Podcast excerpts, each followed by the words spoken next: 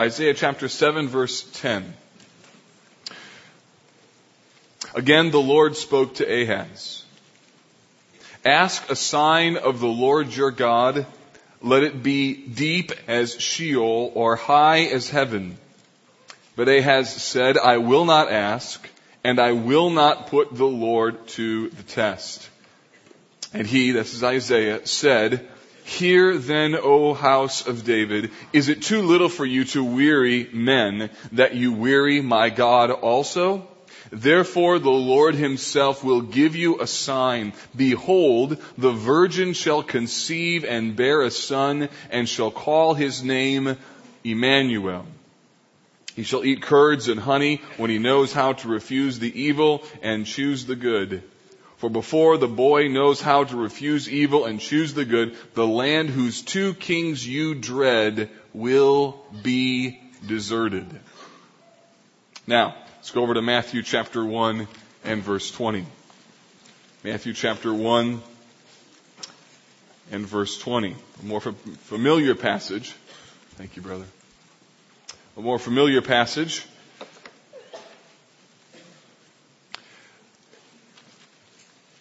But as he considered these things, behold, an angel of the Lord appeared to him in a dream, saying, Joseph, son of David, do not fear to take Mary as your wife, for that which is conceived in her is from the Holy Spirit. She will bear a son, and you shall call his name Jesus, for he will save his people from their sins.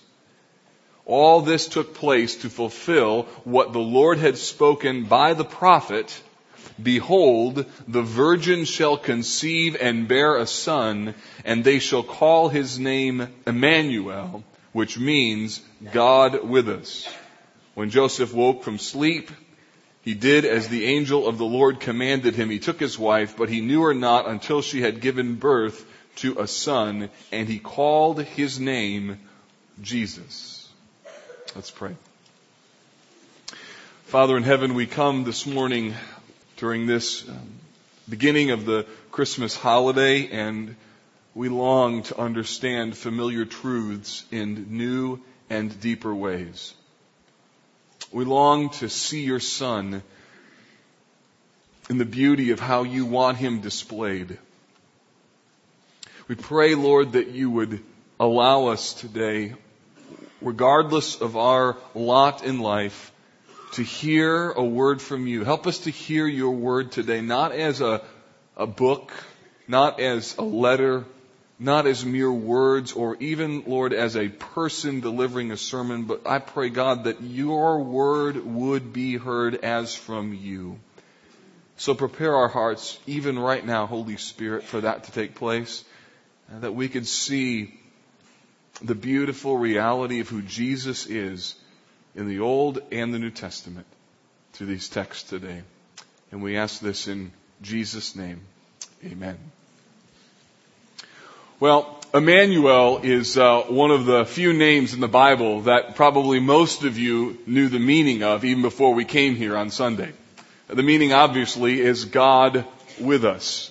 There's a lot of other names in the Bible, and for the most part, we don't necessarily know or remember what those names mean. Many of them have meanings, but this particular name we know. And the reason that we know it is because in the book of Matthew chapter 1, Matthew makes a very specific point to translate the name of this, uh, or the, the meaning of this name for us.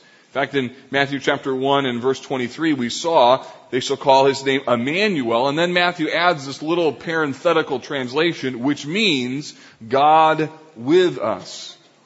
Several months ago, while we were studying the book of Matthew, and in Matthew chapter 1, I came across this little phrase, which means God with us, and it piqued my curiosity. I began thinking, now, what, what is this all about, this little phrase, God with us, and why would Matthew put this little parenthetical thought in there? Because usually when someone puts a parenthetical thought in, they do so because it's important, because there's something that they want you to know, or some kind of fuller nuance that they want you to understand. And so I did a little research as to the background and the meaning of this name, Emmanuel, and what I found was just really remarkable. In fact, it was so remarkable that I needed to spend more time on it, and by then I knew, you know what, I don't have time to go deep into this name like I want to at this point, so I kind of put that on the side burner and thought, you know what, I'm going to come back to this, and we went on and arrested the study of the book of Matthew. But I thought, I'd love to be able to come back and dial deep into this idea of what means, what, what the, the meaning of this name, God with us, or when Matthew says, which means God with us, why did he say that? Well, this morning we're going to do that. We're going to try and figure out the meaning of this name. Because I discovered in my journey this week and, and also just in my quick cursory um, journey in that name that it's loaded with meaning. And what happened is that I began to understand the meaning of Emmanuel. I understood Matthew's use of it in a whole new way. In fact, I love it when that happens. When I find something familiar and then I see the bigger significance of it. I, I like things that I know, and then I know how they actually kind of grow and how they get more in meaning and significance. Kind of like family traditions. You probably have some family traditions, and if you ever asked your mom or your grandmother or your wife or your husband, hey, why do we do this? Oftentimes it's because of something in the past. Uh, on our Christmas Eve, we'll have what my boys consider to be the finest meal of all meals that mankind has ever made. It's, um, you know, sweet ham and this, um, uh, sweet potatoes, everything's sweet this time of year, you know, so you got ham and sweet potatoes and green beans and gravy. I mean, it's just beautiful. And then I found out that the reason my wife makes it is because her mom made this. And so now it has even more significance because it's got historical traction. It's just not, it's not only good, it's been good for a long time. See, that's what it is. And so when I find something that has meaning and then I find the depth of it, it, it has a whole new context for me. And that's what happened um, with this word Emmanuel. And this morning I want to help you understand why you ought to love, in fact, why everyone ought to love the name Emmanuel. Why everyone ought to love this name. And I hope you leave this morning greater in love with Jesus and a greater understanding of the beauty of what Matthew sees when he looks from the New Testament back into the Old. Now, in order to understand what's going on here in the text, I have to do a little bit of a teaching thing on the nature of prophecy. When I mention the word prophecy, most of us immediately think of another word, and that's the word prediction. We, we think, and maybe you love prophecy because you love hearing about things in the present tense and look forward to when they're going to happen in the future. And there's a lot of things in the Bible that relate to predictive prophecy, uh, meaning things like Matthew chapter or uh, Micah chapter 5 and verse 2 that predicts that the Christ child or the Messiah was going to be born in the city of Bethlehem. In fact, it was so clear and so evident that if you were to look in Luke's gospel, um, not only did the wise men seek him in Bethlehem, but they were told to seek him there by the, the religious rulers of the day. They knew that um, the book of Micah was pretty clear. So there's things in the Old Testament, like in the book of Daniel, that clearly identify things that are going to happen in the future, and they have a singular fulfillment. There's going to be one Messiah, and he's going to be born in Bethlehem. Oftentimes we think of prophecy like that, that it's predictive. Something said now, that's predicting the future. But what you need to understand is that not all biblical prophecy is just predictive. There's a whole nother category that is prophetic, but it's different than just being predictive. And Matthew uses this kind of prophecy all over the place. In fact, more so than any other author, he uses a kind of prophecy where in the New Testament he stands and he looks back and he sees the connections to things that are unfolding in the drama of God's redemptive history. So from where he sits, he can now look back and he sees things that were hinted at or prophecies that were made that were kind of veiled. They were types or, or things that weren't necessarily clear. Or even in some cases, the prophecy was fulfilled in the lifetime in which it was given, but the fuller and deeper meaning of it wouldn't be clear until the New Testament times.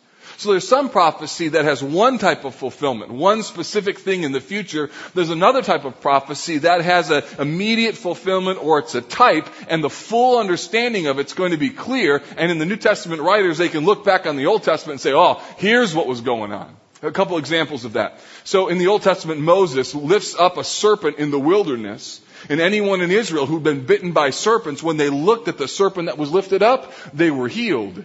And to that, later in the New Testament, Jesus says, as the serpent was lifted up in the wilderness, so the Son of Man must also be lifted up. So Jesus, looking back on the Old Testament, says there was a sign, there was a symbol, there was a prophecy, if you will, of that which was to come.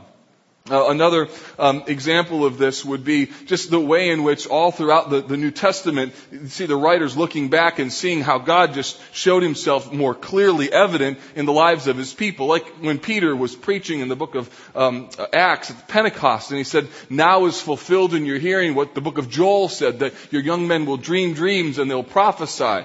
And there were lots of times when young men dreamed dreams and prophesied, but now the Spirit of God was poured out and he could look back on Joel and he could see now the fulfillment of what was predicted in the Old Testament. And Matthew does this throughout his book. He looks back into the Old and he sees things that now have a, a fuller meaning. We kind of do the same thing in our present day culture, but um, it's, it's not exactly the same.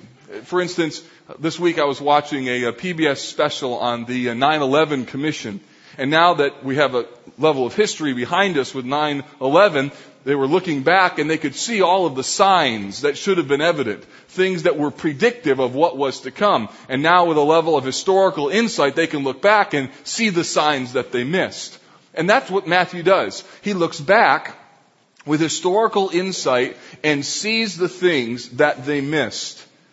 So what happens in the book of Isaiah is there's a prophecy that's given that's fulfilled and yet the fuller meaning of it is not fully realized until Matthew in his position looks back and says, now all of this happened in order to fulfill that which was spoken of by the prophet.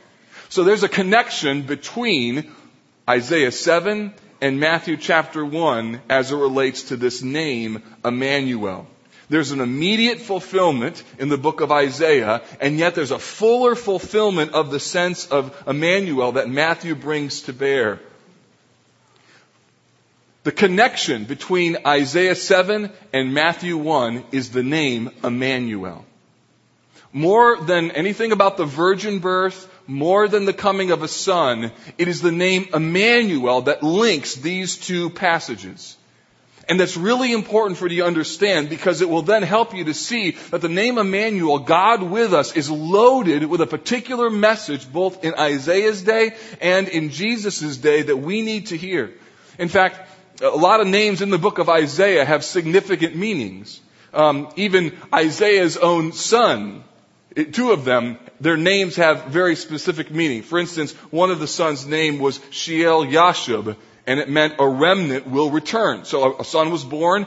Uh, Isaiah named him something as a marker that, that a remnant of Israel would return. And then he has this other son. His name, are you ready? Here it is. It's Maher-shalal-hash-baz. I worked all week on that. All right? Meher. And that means this. The spoil speeds, the prey hastens. This child was born as a reminder that the coming judgment of God was coming quickly. And both of the names of these children have deep meaning. So it makes sense that in the book of Isaiah, God would have another son come whose name Emmanuel would also have meaning God with us. The problem is, is we are so familiar with God with us that it doesn't have as deep of meaning as what it should should. And what I want to do is unpack for you why that name should be really significant and what is going on in Matthew 1 and what's going on in Isaiah 7. That that name Emmanuel, God with us, is a really big deal. So, Ahaz. Ahaz is a king who has faithless fear. The promise of Emmanuel in Isaiah, uh, in Isaiah 7 comes at a very tumultuous time in Israel's history. Here's a map of um, what the, uh, the known world looked like at this time. You'll notice this big green blob is the country of Assyria. They had pretty much taken over all of the known world under a ruler named Tiglath-Pileser III. He had conquered city after city, and, and he had basically begun this, this, this campaign moving um, towards uh, the Mediterranean Sea where they would come in and besiege a city, the capital city, take the people and make them captive. And Assyria was really the lone superpower at, at this particular time in Israel's history. Now, along with this, you have um, the nation of Israel divided into two different nations. You have the nation of Judah in the south, uh, ruled by Ahaz, and they have the, the nation of Israel in the north, and then you also have another nation named Syria to their north. So it goes from the bottom, Judah, Israel, and Syria. And the challenge is, is that as Assyria made its, um, move towards the Mediterranean Sea, the closer they got to Syria and Israel and Judah, the more pressure they felt under because they knew that the Assyrian storm was coming. And in light of that, began making preparations as to what they were going to do. So Israel and Syria made an alliance. They determined that in order to stave off the impending invasion of Assyria, they were going to form an alliance together in order to protect themselves against this looming threat, and they wanted Ahaz in Judah to join them. So they wanted a threefold alliance in order to, to fend off this coming invasion by the nation of Assyria. Ahaz is the king of Judah, and he is not a good king. Look at um, 2 Kings 16 and verse 2. We'll learn a few things about the nature of this king. 2 Kings 16:2 says this, Ahaz was 20 years old when he began to reign. And he reigned 16 years in Jerusalem, and he did not do what was right in the eyes of the Lord his God, as his father David had done. So he's part of the line of David. He's part of that promise that God made that there'd always be someone from the line of David ruling on the throne. But this guy was a loser king. Okay? So there's good kings, there's winner kings, and there are loser kings. And this king is a loser king, and we see why. It says he walked in the ways of the kings of Israel, verse 3. He even burned his son as an offering according to the despicable practices of the nations whom the Lord drove out before the people Israel. I won't go into too much graphic detail on this, but part of the worship of a god called Moloch was actually sacrificing children because they believed that by doing so they would gain the favor of the god, Moloch, and they would thereby be financially or militarily successful. God views the sacrifice of children in this way as the lowest of all lows. Loser kings were always involved in some sort of child sacrifice. Verse 4, and he sacrificed and made offerings on the high places and on the hills and under every green tree. So the sense that the idolatry of the nation has just gone gangbusters under Ahaz's rule. So, the wicked and godless king Ahaz is being threatened. He's being threatened by Syria and Israel. They want him to form an alliance with them in order to fend off this coming invasion by Assyria. And they say to Ahaz, if you don't join us, we're going to attack you anyways and lay siege to the city. So Ahaz is between a proverbial rock and a hard place. He's got the Assyrian threat coming. He's got Israel and Assyria now forming this alliance and they want him to join them. And if he doesn't, he's going to be attacked anyways. So this is the context in which Isaiah 7 takes place. This wicked and godless king is under pressure. In fact, um, Isaiah uh, 7 2 tells us that when the people of Israel, of Judah heard that um, uh, Israel and Syria had made an alliance, it says that the heart of Ahaz and the heart of his people shook as trees of the forest shake before the wind. So Ahaz is in a position where he is incredibly afraid. The people of Israel are incredibly afraid. And no doubt they are saying, what are you going to do, Ahaz? What, what's going to happen? Syria is right coming on our border. Uh, uh, Syria and Israel want us to join. What is it that you're going to do? So, look at Isaiah chapter 7 and verse 3. In the midst of this crisis, God sends Isaiah and his son, whose name means a remnant will return, and he meets him at the conduit of the upper pool. Verse 3, Isaiah chapter 7. And the Lord said to Isaiah, Go out to meet Ahaz, you and Shear Jashub, your son, at the end of the conduit of the upper pool on the highway to the washer's field. Pause there. Ahaz is probably going out to check his water supply to the city. You know why?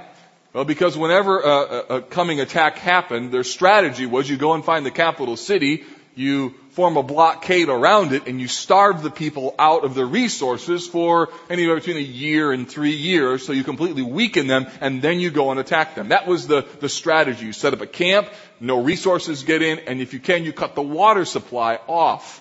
That's why a very famous tunnel in Israel is called Hezekiah's Tunnel. King Hezekiah was able to find a way to uh, create a tunnel underneath the city that, that got water from the Gihon Springs to the inside of the city without it ever coming above ground. And so therefore they could always have a fresh water supply. To have that kind of supply meant that you were safe. This is well before Hezekiah's time and Ahaz is checking his water supply to see how much water do I have if I'm attacked. So as he's there, Isaiah and his son meet him.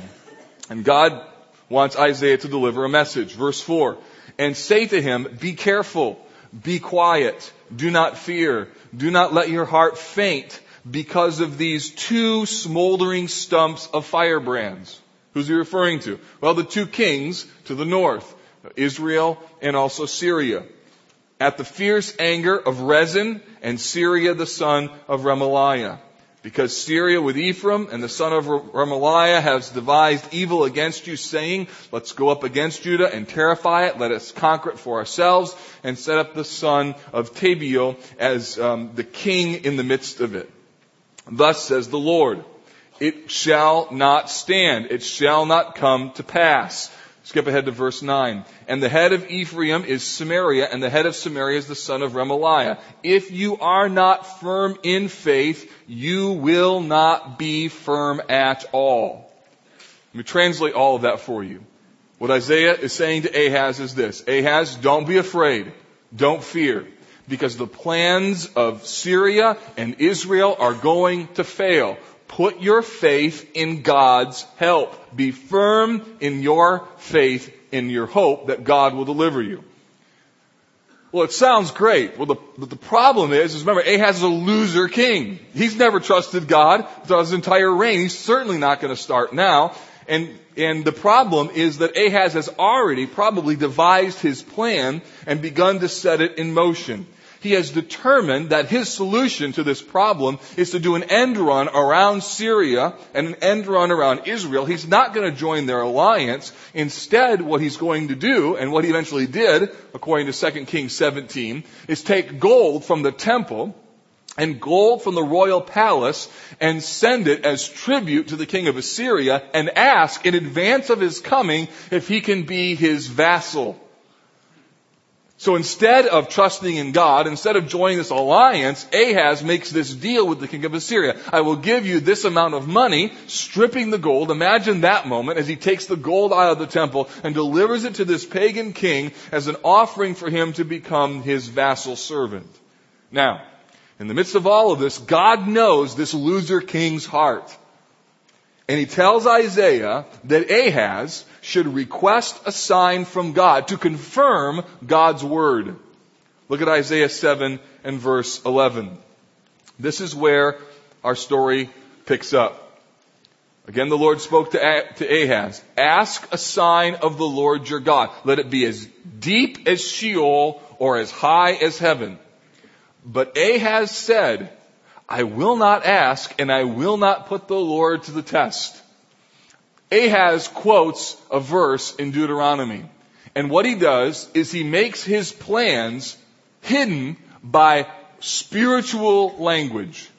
He has a plan and he would rather trust his own political savvy, his own brokering of a deal to figure his way out of it. It's almost as if uh, Ahaz says, Isaiah, I don't need a sign, brother. I've got a plan. And for that matter, the Bible says, don't put the Lord to test. And what he does is he uses religious language to cover his tracks. In response to this loser king whose heart is filled with fear, who's taking gold from the temple, who's using religious language to cover his self-confidence, God then says this in verse 14. Therefore, the Lord himself will give you a sign. God says, okay, so you're not going to ask a sign? I'll give you one myself. And here's my sign. Behold, the virgin shall conceive and bear a son and shall call his name Emmanuel. Again, Emmanuel means what? God with us, right? So the sign, he says, is a virgin's going to conceive, and you will call his, or he, his name will be called Emmanuel. That name has big time significance. And then verse 15, he shall eat curds and honey when he knows how to refuse evil and choose the good. And here's the clincher verse, verse 16. For before the boy knows how to refuse the evil and choose the good, the land whose two kings you dread will be deserted. Do you see what the promise is?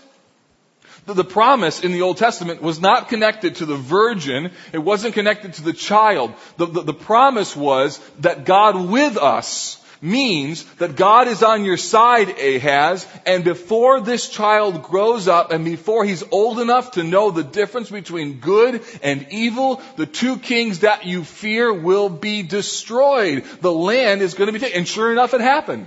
A few years later, 722 BC, Assyria took over the land of Israel, led it captive, and Judah was there and remained.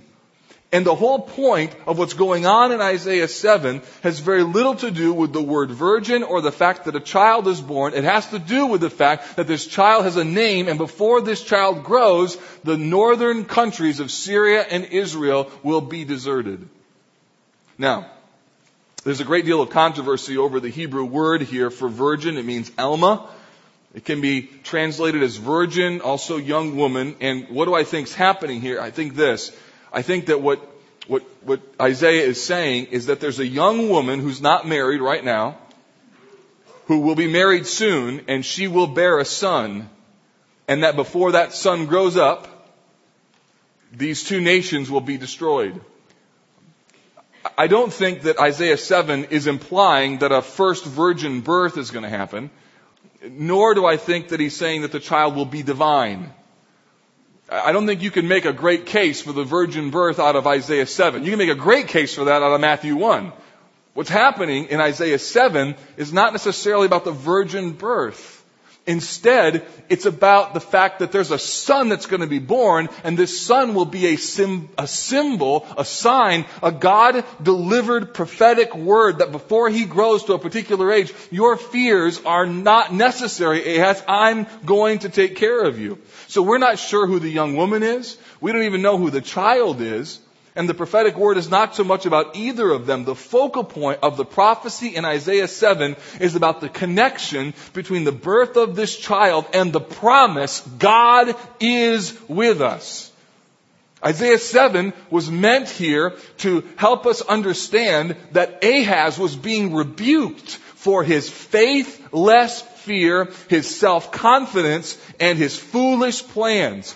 Ahaz is being told by God, you cannot solve your own problems. God is the one who's going to intervene in this nat- national crisis. God is going to preserve his people. Ahaz, Emmanuel, God is with us.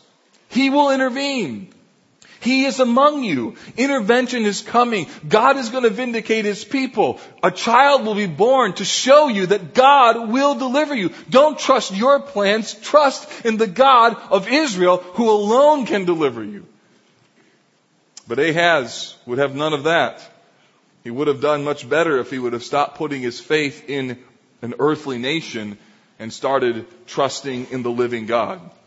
So, in Isaiah 7, the whole context of what's going on with this subject of Emmanuel was meant to be this sign that God is on your side. He's going to deliver you. He's there to rescue you. The looming threat of Assyria is there, but don't put your trust in your own plans. Instead, believe that God is going to be your deliverer. And to show you that, Ahaz, God is going to send a child and his name will be Emmanuel, which means God with us. Do you see how the name now has such beautiful and bigger significance maybe than what you ever, ever even realized before? Now, fast forward 700 years to the New Testament. In the New Testament, we find another man named Joseph, who's also facing a deep crisis. His crisis isn't one of a national power, but rather it's of personal humiliation. His crisis is that his soon to be wife Mary is pregnant and he knows he's not the father. And Matthew chapter 1 tells us that because he was a righteous and just man, he was going to put her away quietly. Verse 19 says, he was going to divorce her quietly. And what happens in Matthew chapter 1 is that God intervenes by, by sending an angel to Joseph in a dream. Look at verse 20 of Matthew 1. Joseph, son of David, do not fear to take Mary as your wife, for that which is conceived in her is from the Holy Spirit. What Joseph learns at that moment is that the child in her womb was divinely conceived. The child is the Son of God. Now, now, here is something that we might be familiar with in our understanding of the Bible, but from Joseph's perspective, keep in mind, this has never happened before. This is unbelievable, if not impossible. But there's even more. He tells him that the child's name will carry enormous significance. It says, she will bear a son and you will call his name Jesus. Why? For he will save his people from their sins. Here, in this moment, we learn about the mission of God behind this miraculous birth. God now is going to send another child. God has another plan.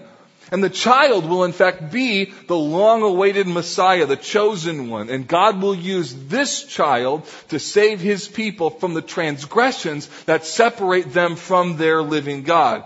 And everything now in the Old Testament has been foreshadowing what is going to be fulfilled in Joseph's lifetime.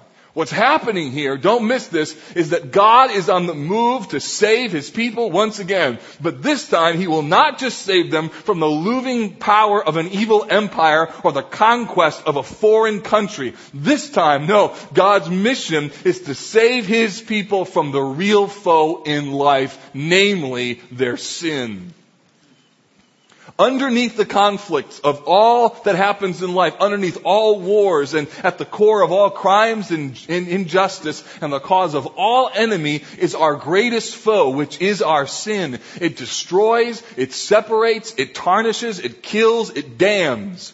But in the name of this child named Jesus, everything will change. His name literally means Jehovah saves. It means that God is going to come and the announcement of his miraculous intervention has now taken place and deliverance is going to come to God's people. So how is this connected to Isaiah 7? Well, when Matthew looks through the lens of what he knows about Christ, what he sees in the virgin birth of Jesus, what he sees in this child and the name Jesus, he can't help but make the connection.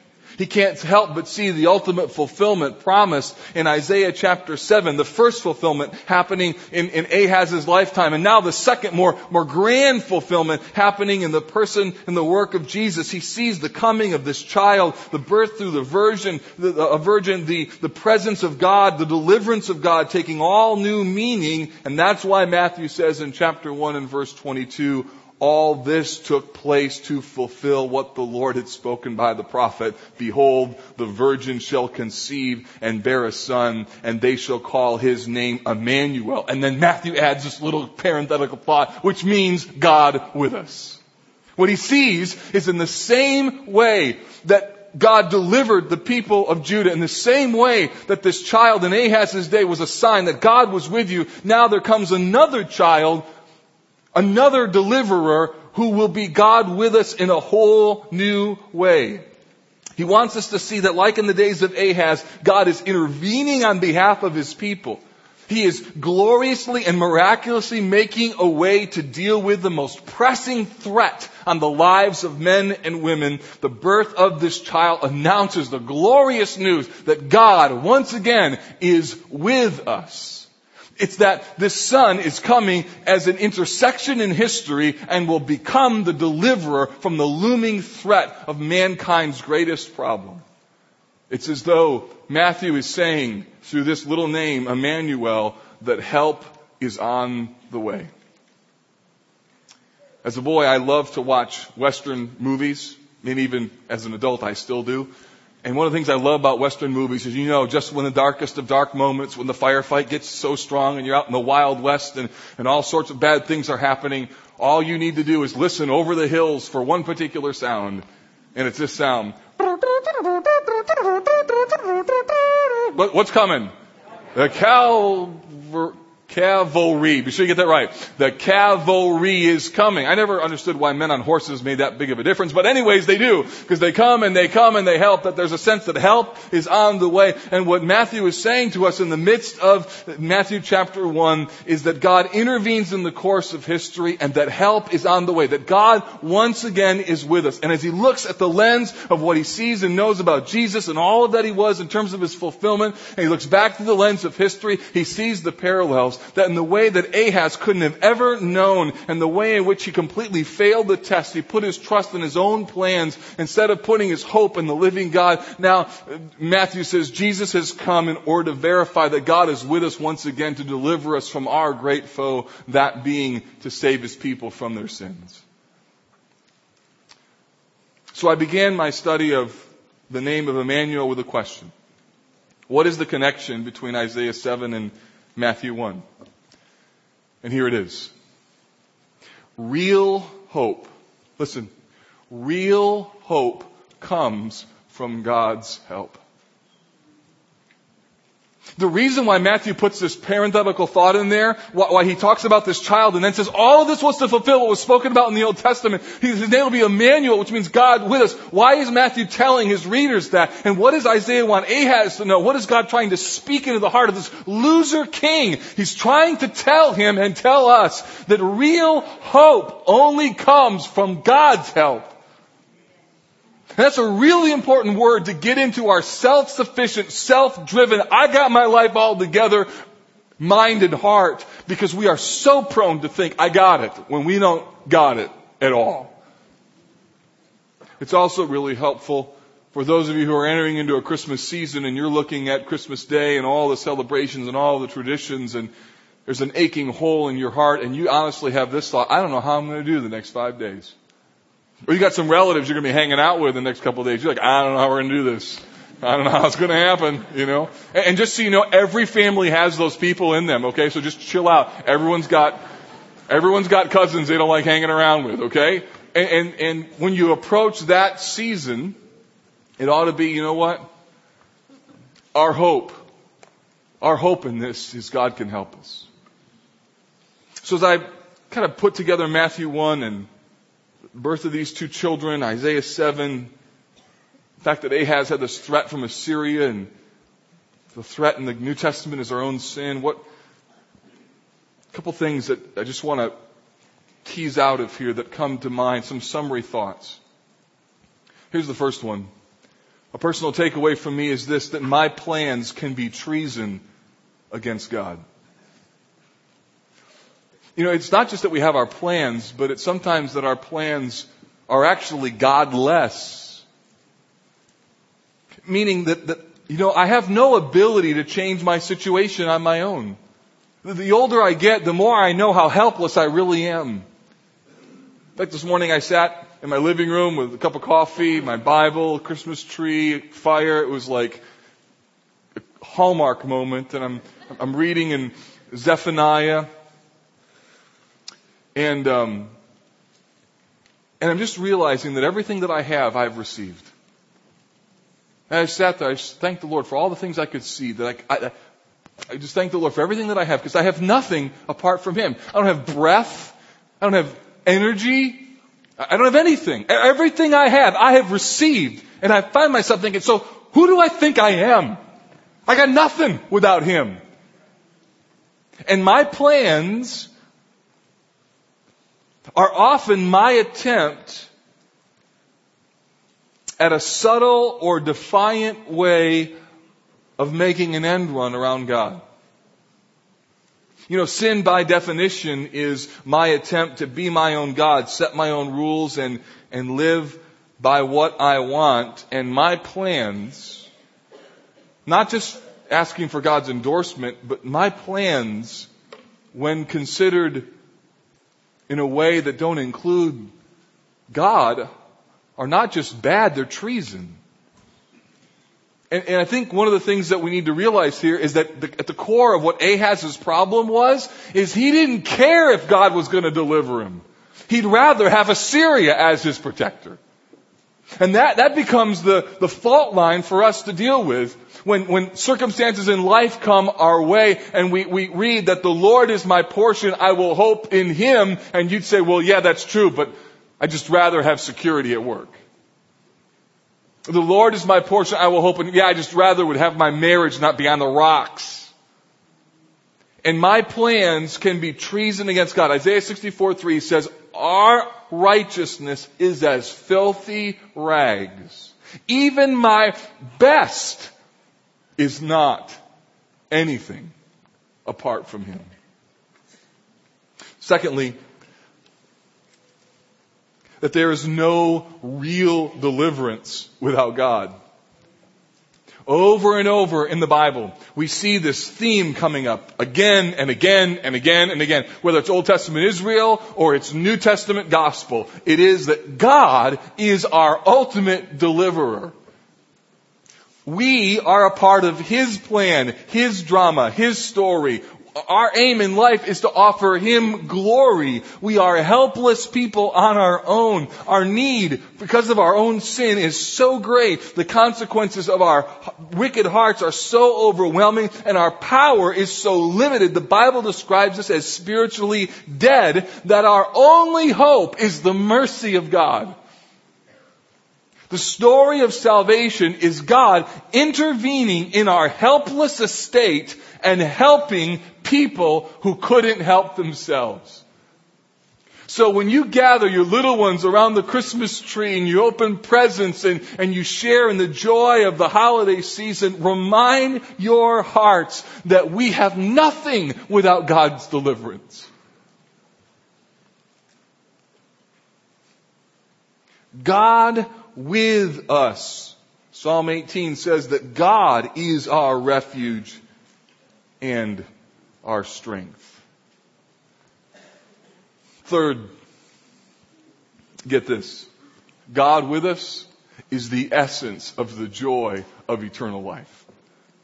That, that God has taken us from where we were in the Garden of Eden, God with us, sin marred it, and then brought his son, the, the, the new manifestation of God with us, in order so that we could be with him eternally. Revelation 21 3, here's what it says. Behold, the dwelling place of God is with man. He will dwell with them, and they will be his people, and God himself will be with them as their God.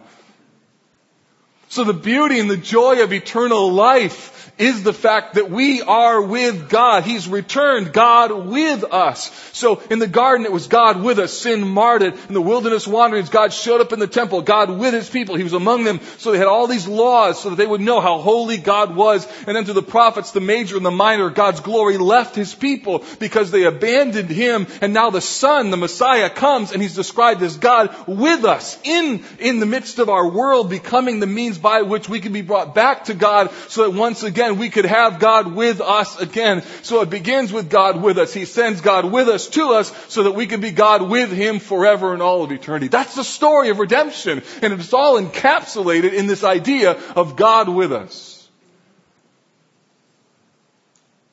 And it all focuses on one person, and that is Jesus. None of this works. None of it works without the person and work of Jesus. John 1:14, a very critical text as John introduces Christ to the people to whom he was writing, trying to help them understand what it was when he came and was incarnated in the flesh. Here's what it says, John 1:14, and the word became flesh and dwelt among us. There it is again and we have seen his glory, glory as of the only son from the Father, full of grace and truth. And then verse 16, listen to this. And from his fullness, the fullness of what? From the fullness of all that he is dwelling among us, from his fullness, we have all received grace upon grace. So it is the most important fact of everything that you'll hear this morning that Jesus is the personal embodiment of hope and help. Real hope and real help only comes through Jesus. He is the one through whom the ultimate fulfillment of God with us took place. Meaning, that the greatest threat in our lives is not a superpower, it's not a health issue, it's not another p- person in your orbit, it is the sinfulness of your own heart, and the only one who can bring hope and help you of that pro- with that problem is the person of Jesus, because he's the only person who came and bore sins on his own body so that your sins could be forgiven. You could not make self atonement for your own sins because your sacrifice of your own body would have been marred by sin. So therefore your own sacrifice wouldn't have been sufficient. And here is Christ who comes and embodies all of what God is, hangs on the cross in order so that he might bring his people from separated now to being with him. The title of my message is that everyone should love the name Emmanuel. And you should. Because the name Emmanuel, God with us, announces that hope and help have come, that they have come very specifically through the person and work of Jesus. And this is what Matthew saw when he saw the full unfolding drama, when he heard about the, the dream that Joseph had and the angel that comes talks about the virgin birth and conceived of the Holy Spirit. His name will be Jesus. He's, he's going to come to save people from their sins. And it's no wonder that Matthew looks back and says, this was to fulfill what was spoken about by the prophet that the virgin shall conceive and they will call his name Emmanuel Emmanuel, which means God with us. Matthew saw it. It's the intersection of God's glory and His plan with humanity. And here comes the insertion of this child that will become the full embodiment of the glory of God and the humanity of man. And in this child will now become birth the possibility of God and man being reconciled. God with us ushers in a new day of hope and help. And it only comes through Christ. So I started with real hope comes from God's help. Let me adjust it. Real hope comes from God's help through His Son, Jesus Christ. There is no help from God unless it's through His Son. And that is the one thing you not only celebrate, but you have to have at the core of your heart during this season. Because without that reality, there is no Christmas. Without that reality, there is no hope. Without that reality, there is no help for people who are trapped in their sin. God with us. Mm-hmm. He's Emmanuel. He is our real help and our real hope. Lord Jesus, we thank you that you are our help and our hope. And for all of the many life experiences that are represented in this room where people are at today, I pray that you would remind us at various stages in our lives that without your help, Lord Jesus, and without your provision of grace, there is, there's no hope for us. So Lord, for those today who maybe are fully understanding that the looming threat of their sin is so greater than anything else, the, the gaping hole of their spiritual heart is, is there because they've never been reconciled to you by receiving Christ. Lord, that perhaps today would be a day where your Spirit would open the eyes of particular men and women, children, to see that their only hope from the looming problem of their sin is receiving Christ. Oh Lord, thank you that that's what we celebrate this season. And Lord, for those who have some very difficult days ahead, some challenging days, or Lord, just all too familiar days, would you would you saturate these next days with a reminder that everything we have we've received and without you, Lord Jesus, we've got, we've got nothing. And so we pray that you'd be exalted in our lives in a hundred different ways over this holiday season. Thank you, Christ, that you are and were God with us. In Jesus' name, amen.